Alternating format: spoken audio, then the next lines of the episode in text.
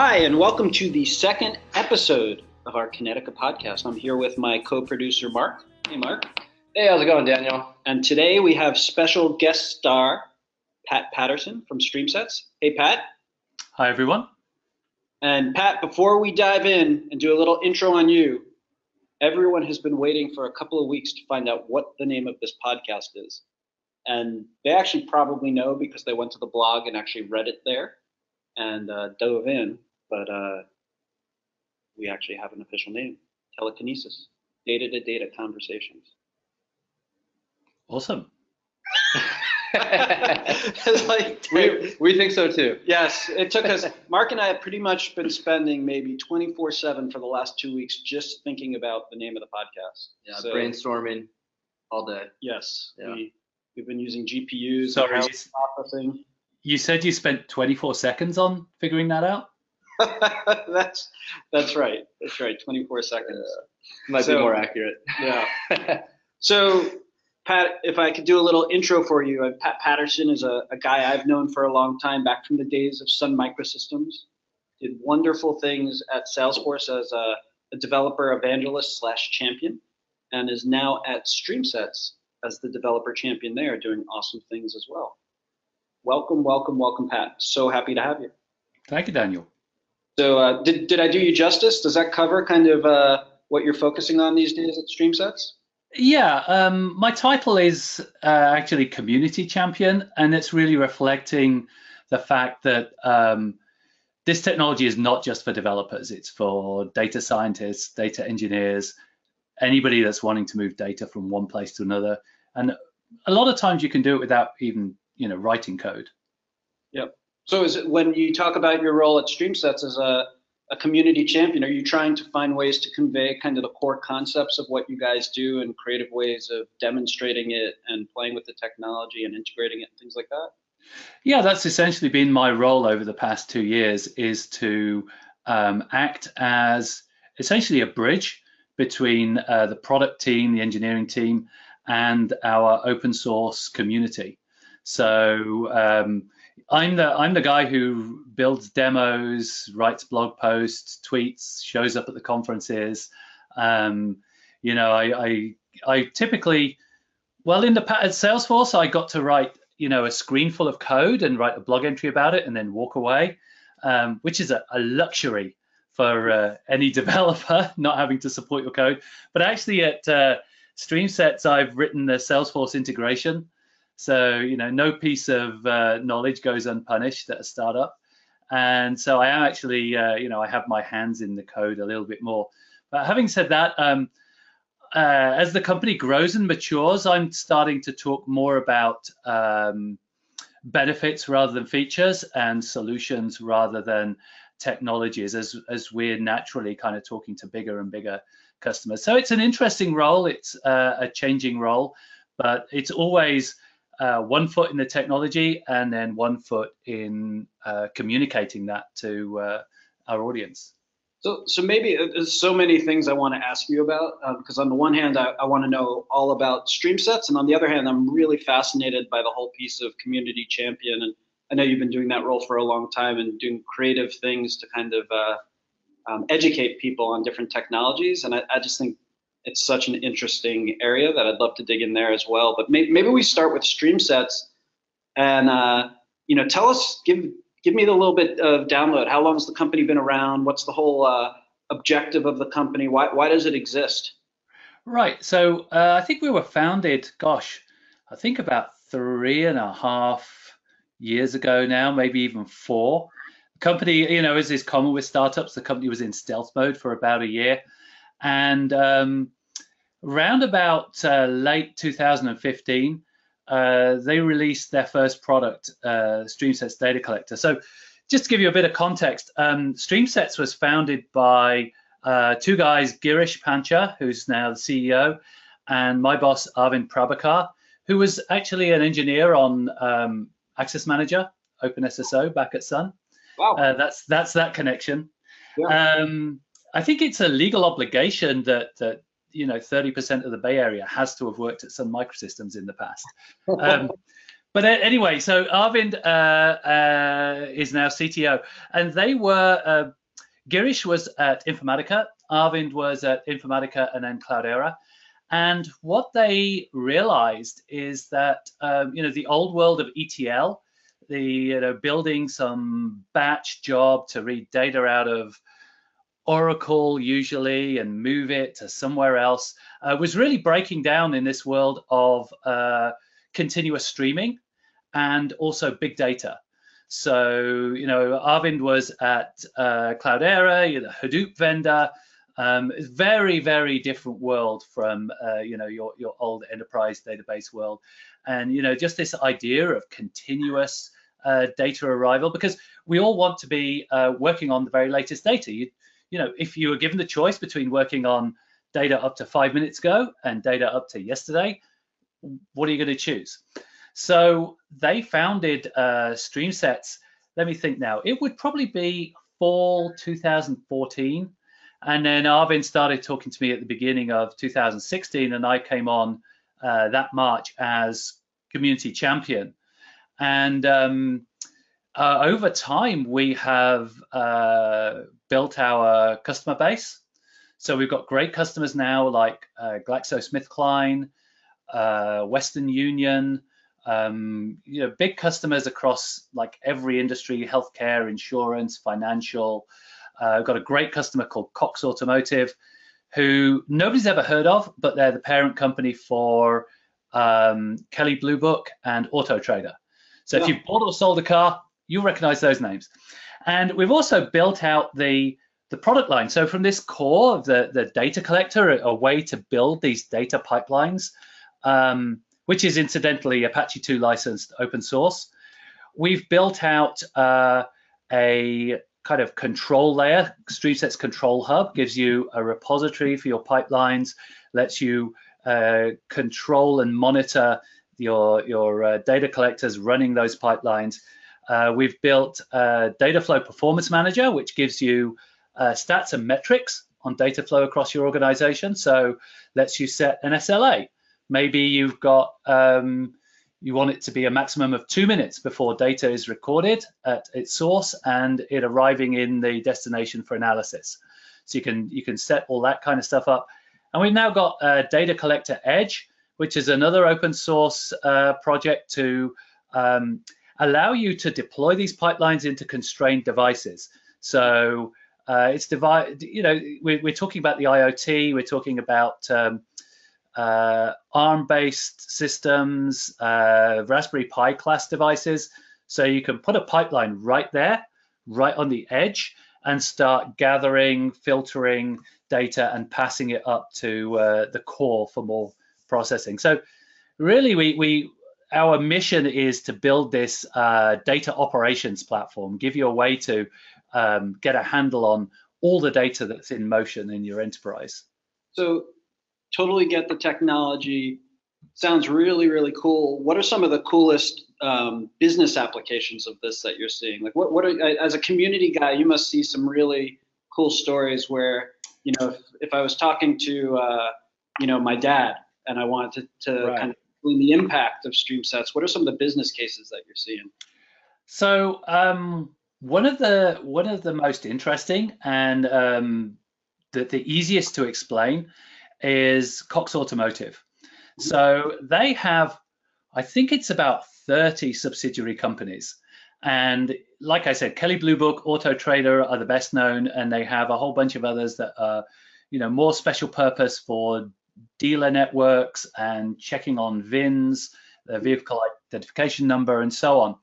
And you can imagine across that group, there are many, many opportunities for analyzing the data if you can join it all together. Okay, because it's all it's all spread out, you know, across Kelley Blue Book and Auto Trader and so on. And if you can bring that together, you can get a picture of the market for I don't know, 2012 Camrys or, or whatever whatever it is you're interested in, because it's all automotive data. Mm-hmm. And Cox were struggling with this. They had um, what they called uh, it was a, a, source of anguish and sorrow. Uh, the situation was that um, They had point-to-point integrations between different uh, different subsidiaries. So Auto Trader wanted Kelley Blue Book's data, so they would just set up a point-to-point synchronization. And then Vin Solutions wanted some of that data, so they would set up and start getting Auto Trader's data from Kelley Blue Book mm-hmm. because it was already there in kind of the format they wanted. Who knows if it was filtered or changed in some way, but they were getting the data they kind of thought they wanted. And they had a lot of ad hoc integrations, a lot of hand coded solutions that were very, very brittle. So upstream data, database administrator adds new fields to a table. Maybe you're recording um, uh, latitude and longitude for addresses, whatever. And downstream integrations either uh, break, which is actually um, on a good day they break and you find out about it, on a bad day, things seem to keep working, but the new data isn't being brought across.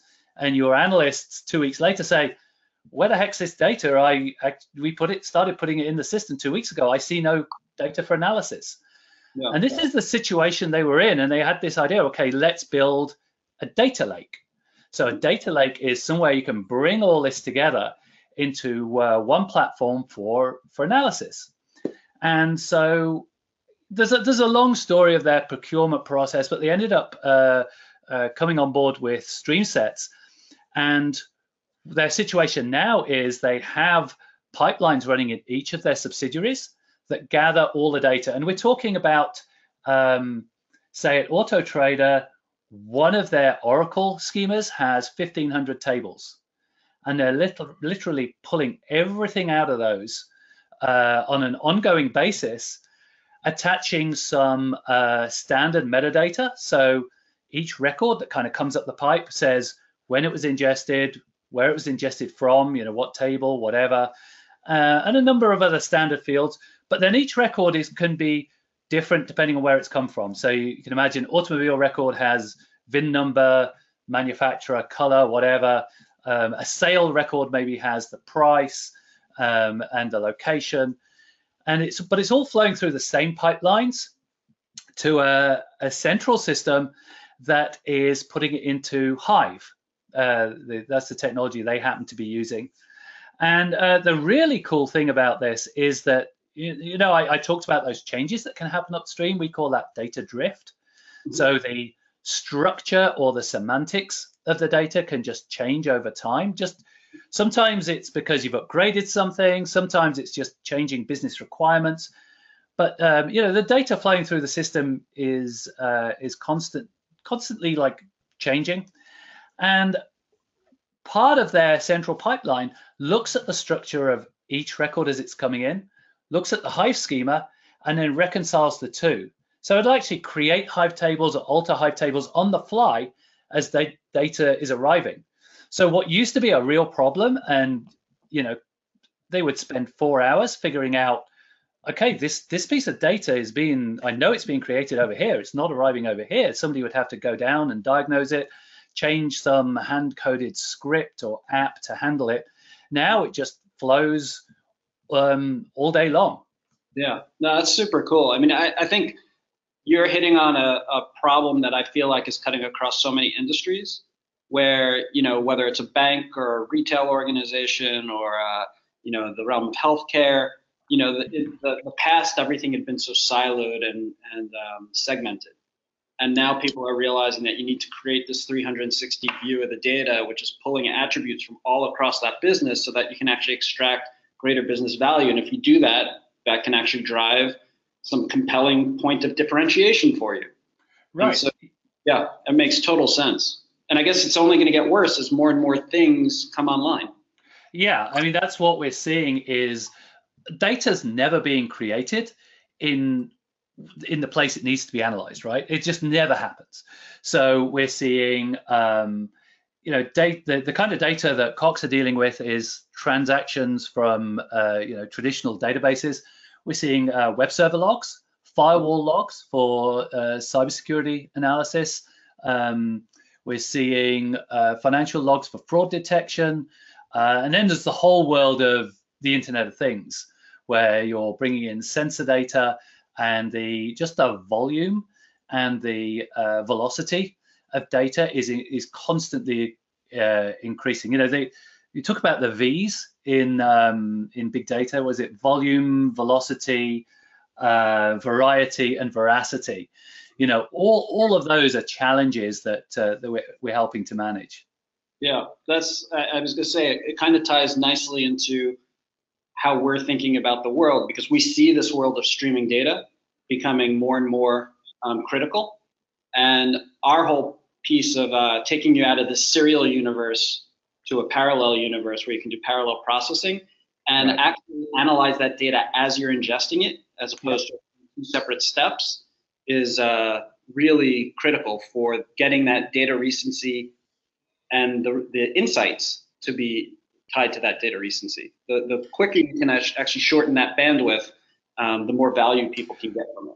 Right, and and you know what we've seen is this urgency the, the, you're describing like this urgency for for the insights that analysis can provide. Uh, I mean, you've got uh, descriptive analytics, which is like where are we now? What's been happening? And then predictive analytics, which is okay, where are things going to go? You know, how can we project this out into the future? And then what's really interesting now is people are starting starting to talk about prescriptive analytics. How do we change the future to be the one that we want? How do we analyze uh, a customer's past behavior and put offers in front of them to drive their future behavior. So the, the simple example of that is, uh, you know, the analysis that, that, that Amazon does, people who bought that also bought this. You're wanting, you're using that analysis of the past situation to drive future behavior and you you need to have uh, up to the minute data to do that you know you need to you need to have literally what the user put in their shopping cart five seconds ago, uh, as well as their purchase history going back to be able to kind of push the push the products in front of them. Yeah, yeah. Hey Pat, so kind of staying on this uh, uh, topic of you know the high velocity data, I was hoping you might be able to provide some clarification around the Kafka support uh, from StreamSets. Just kind yeah, of yeah. So um, Kafka is uh, a product that is in use I don't know about uh, I don't know about percentage, but it's widely used um, amongst our customer base. And Kafka is a great way of getting data from one place to another. Okay, uh, Kafka is a great pipe. Uh, it's a great way of buffering data. So uh, I mentioned Cox Automotive. Kafka is what they use in their central uh, data center, like their headquarters data center, where the data lake's situated, in order to buffer the incoming data, to smooth out the peaks and troughs so they're not going to drop anything uh, on the floor. And really, that we we can consume data from Kafka. We can uh, produce data into a, a Kafka topic, and uh, yeah, I'd say it's probably one of the most widely used uh, connectors on on StreamSets.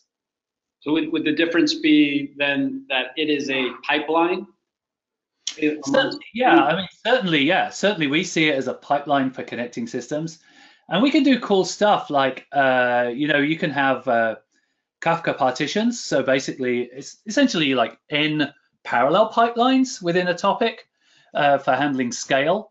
And we can scale out with those. So we can deploy onto uh, Spark Streaming, ingesting uh, data from Kafka with as many pipeline instances as you have uh, Kafka partitions. Yep. That's that's, that's like um, that's actually a good example of the way that we that StreamSets has been built in in the world of big data. You know, we we can run native on Spark streaming. We can run as a Hadoop application, reading data out of uh, out of your Hadoop file system, distributed across the cluster.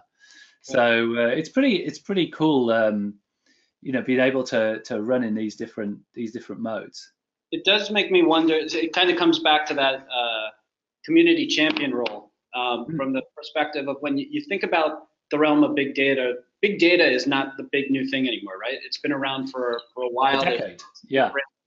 Infrastructure in there, and honestly, the word spaghetti that people have to parse through to figure out where you fit in the world is so right. hard.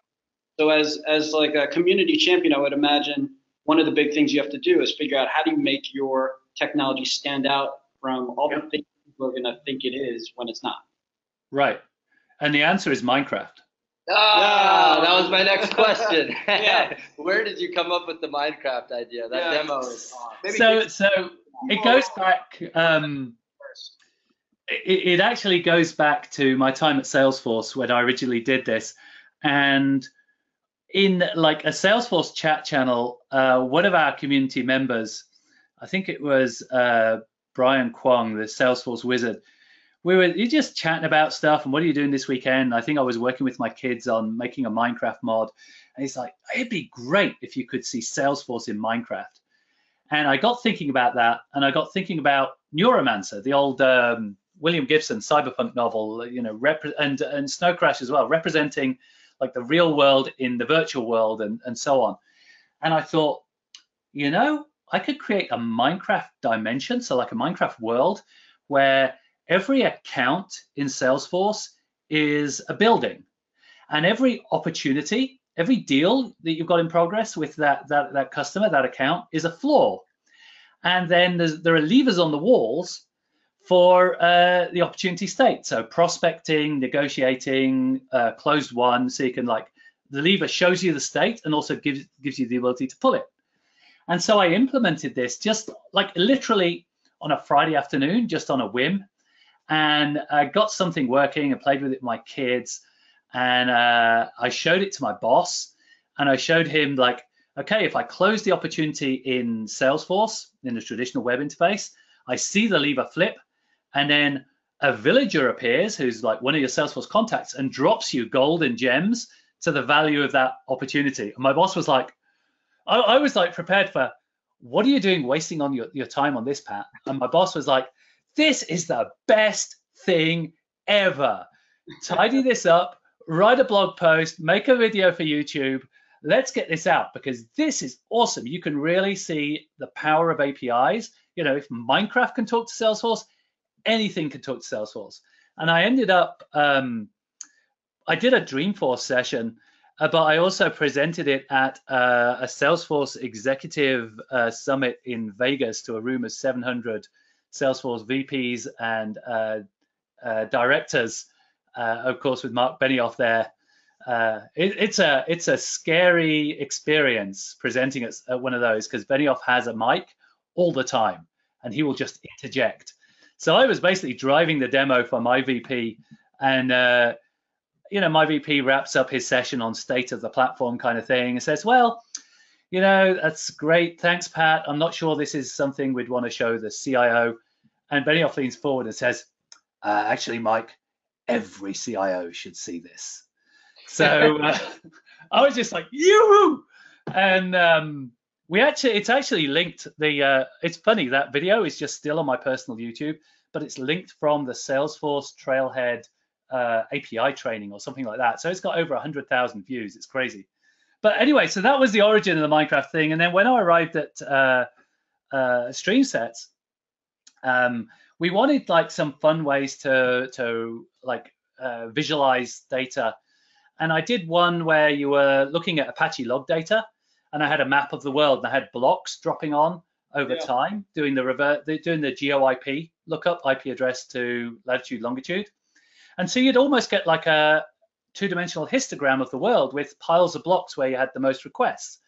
And then our marketing uh, guy, uh, Rick Bilodeau, heard about this and he said, hmm, could you do something with Star Wars? Because May the 4th is coming up, you know, Star Wars Day, May the 4th be with you. And uh, what can we do? Can we look, you know, how about looking at Twitter for mentions of different characters? So um, I built a pipeline to read the Twitter stream on like hashtag Star Wars and then parse out different character names.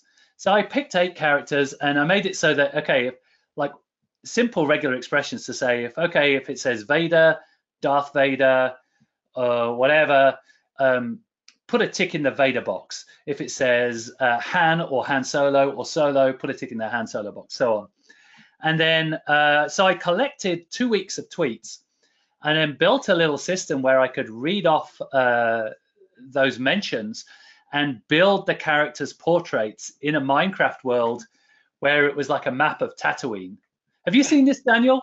did. I, I watched the video. It's pretty. Oh right, yeah. It's good. So Google Google StreamSets Star Wars Minecraft, something like that. Put it in And and. Yeah, yeah. We'll put links to all these in. I and it's the funniest. Thing. I got. I have the best job in the world. I tell you. I I I ran this thing and then narrated it like a horse race, like who was going to win, whose portrait was going to get built the fastest, Mhm. and and really that's what a community champion is. It's all about making it fun and engaging, and bringing the content to people just in a way that uh, is eye catching, but the depth is there to to be able to say I made this just to show what's possible. Here are the bits and pieces. Here are the ingredients. So you can make this, but apply it to your situation. Because really, nobody's going to do that, right? Nobody's going to build stuff in Minecraft based on uh, on a Twitter feed, but they could be doing sentiment analysis for their brand, where they're wanting to uh, pick up the Twitter stream on, you know, hashtag Kinetica and say, okay, well, you know, what are people mentioning? Are they mentioning this or that? You know, we want to uh, send an alert when somebody says problem. You know, that kind of stuff is it's only a short jump away from uh, what I was doing there. Yeah, no, it's it's incredible. I mean, I, I love that stuff, and I, I love the creativity involved in that type of role to to evangelize and get people to love all the disruption and transformation that we're all working on. I think. Yeah, Oh, sorry. I, I was gonna say. I think it's also important to note that uh, Pat is uh, wearing his Star Wars shirt today. I. For our listeners, I have to point that out. So This Pat, is the benefit of working at home. You can just grab the first T-shirt in the drawer. so are, I I got to know. This is on a, a personal note. Are, are you still addicted to running? I am. Yeah, I ran my so I ran 1,200 miles last year. I ran my first uh, full marathon at Lake Tahoe in October, and I'll be running my first ultra this May uh, in Quicksilver, Almaden Quicksilver Park near where I live in San Jose. So if I'm I'm still working on my marketing budget and I want to make sure to get the Kinetica brand out there, you might be willing to uh, wear some Kinetica clothing as you run. Well, you know, we already have a StreamSets running team that we uh, compete in the JP Morgan Corporate Chase in San Francisco. So, you know, we already, I already actually have a StreamSets branded running shirt. So you need to get in line, Daniel. so so if people wanted to find out about the Kinetica uh, Mhm. connector that you guys have, how do they start around or or uh, what's the way to try StreamSets? Okay, so say you're a Kinetica user um, and you want to, you know, you want an, an easy way of getting data into into that database. What I would recommend is uh, go to streamsets.com. Uh, you can go to uh, our open source page, which is streamsets.com slash open source, and you can download uh, the StreamSets runtime. You don't need to build it from source or anything like that. You just download the tarball, run it on Linux or Mac, and um, that gives you uh, the basic interface. I would highly recommend working through our tutorial. It's there in the documentation. And that lets you pick up CSV files from disk, apply some basic transformations on them. So there's credit card data in there, and you write a little bit of script to um, figure out the credit card issuer, Visa, MasterCard, or whatever from the credit card number, then mask the credit card number, and then just, you know, put the CSV files in, on disk. Um, see, it's a very simple example, but it gives you that that idea of how the system works, how you can build these pipelines graphically by just dragging boxes around and connecting them with lines. And then you can go into our uh, package manager, download the Kinetica connector, and then instead of sending the output to, you know, just file on disk, you could create a table in Kinetica um, out of band, you know, just manually, uh, but then uh, drop in the Kinetica destination and start writing that, that, that data into Kinetica, you know, as a first uh, tutorial kind of thing. And uh, you should you should see, I think the test data set's 5,000 rows. It's not huge, but you should see the data arriving there.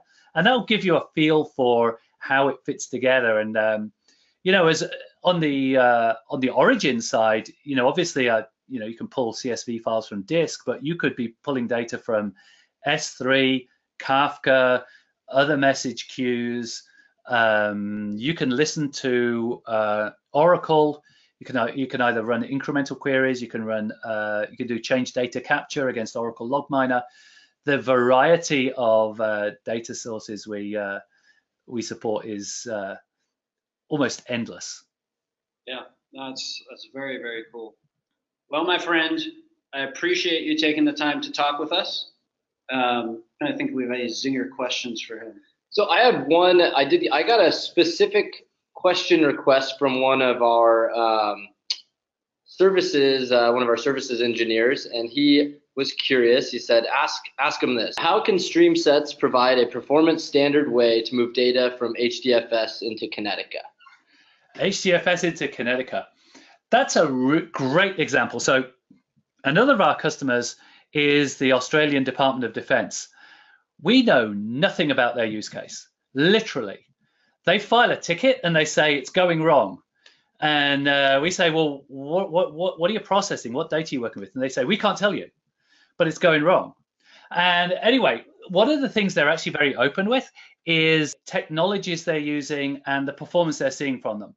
And in our public Slack channel, uh, one of their guys was answering a question about pulling data from HDFS. And he said, well, we had this data set, it was 2 billion rows in HDFS, Hadoop distributed file system. And uh, I built a pipeline to pull the data, uh, derive some new fields from existing fields. So, uh, you know, calculate some expressions, run some Python against each record to do some more complicated processing, assign a UUID to each record, and then write it to a database. The one they happened to be using was uh, Apache Kudu. And uh, he said it took 90 minutes to ingest 2 billion rows from uh, HDFS. And, and that's because when you run your pipeline uh, on Hadoop, it actually runs on every data node. You know, you get this data locality thing. So uh, instead of like one pipeline, like reading data across like one connection out of HDFS, you've actually got n pipelines where n is your number of data nodes. Don't know how many data nodes Australian Department of Defence has in their Hadoop cluster. I, they'd probably send uh, Crocodile Dundee after me if I told you. Um, but but they, you know you get this massive parallel parallelism, and uh, this guy was uh, just um, you know hopping from foot to foot with excitement as he was typing this into Slack. I'm sure. so basic gist: StreamSets can actually take things from HDFS, and as long as you have that hook um, to StreamSets, you can send that data anywhere. It could be to Kinetica, it could be to something else. Right. Yeah. You could be li literally, literally anywhere. Yep. Well, I'll go ahead. I'm going to be in Australia at the end of the month for the Gartner Data and Analytics uh, Conference. So I'll go ahead and find some uh, Australian defense employees and dig into that one. they'll they'll they'll know that you're coming. well, Pat, as uh, as always, always enjoy hearing you uh, share your little vignettes on uh, work and life. So appreciate you taking the time to to guest star on Telekinetica data to data conversations. It's been a pleasure. Thank you very much, sir. All right. Cheers, guys.